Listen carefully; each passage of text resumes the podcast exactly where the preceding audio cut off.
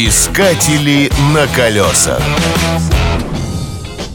Всем привет, меня зовут Павел Картаев, я автолюбитель и дорожный эксперт. Мой вам совет на сегодня – вздремните на немецкой заправке. Я вспоминаю, как мы исколесили Россию от Калининграда до Байкала, от Белого до Черного морей и решили поехать в Европу.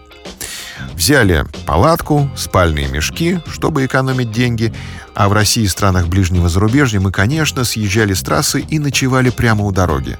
В Европе ситуация другая. Абсолютно принципиально иная. Палатку не удалось нам поставить ни в одной из 12 стран, которые мы проехали. Дело в том, что в мире капитализма все является чьей-то собственностью. У дорог, лесов и берегов есть свои хозяева.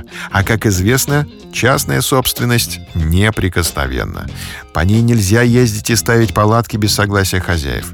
Пытались мы ночевать прямо в машине на придорожных парковках, но и это оказалось под запретом.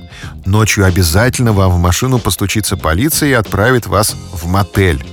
Правда, в Германии ситуация обстоит несколько иначе. Здесь мы почувствовали настоящую заботу о людях. Дело в том, что на автобанах через каждые полсотни километров расположены так называемые растхофы. Это стоянки с заправкой, кафе, туалетом и даже мотелем.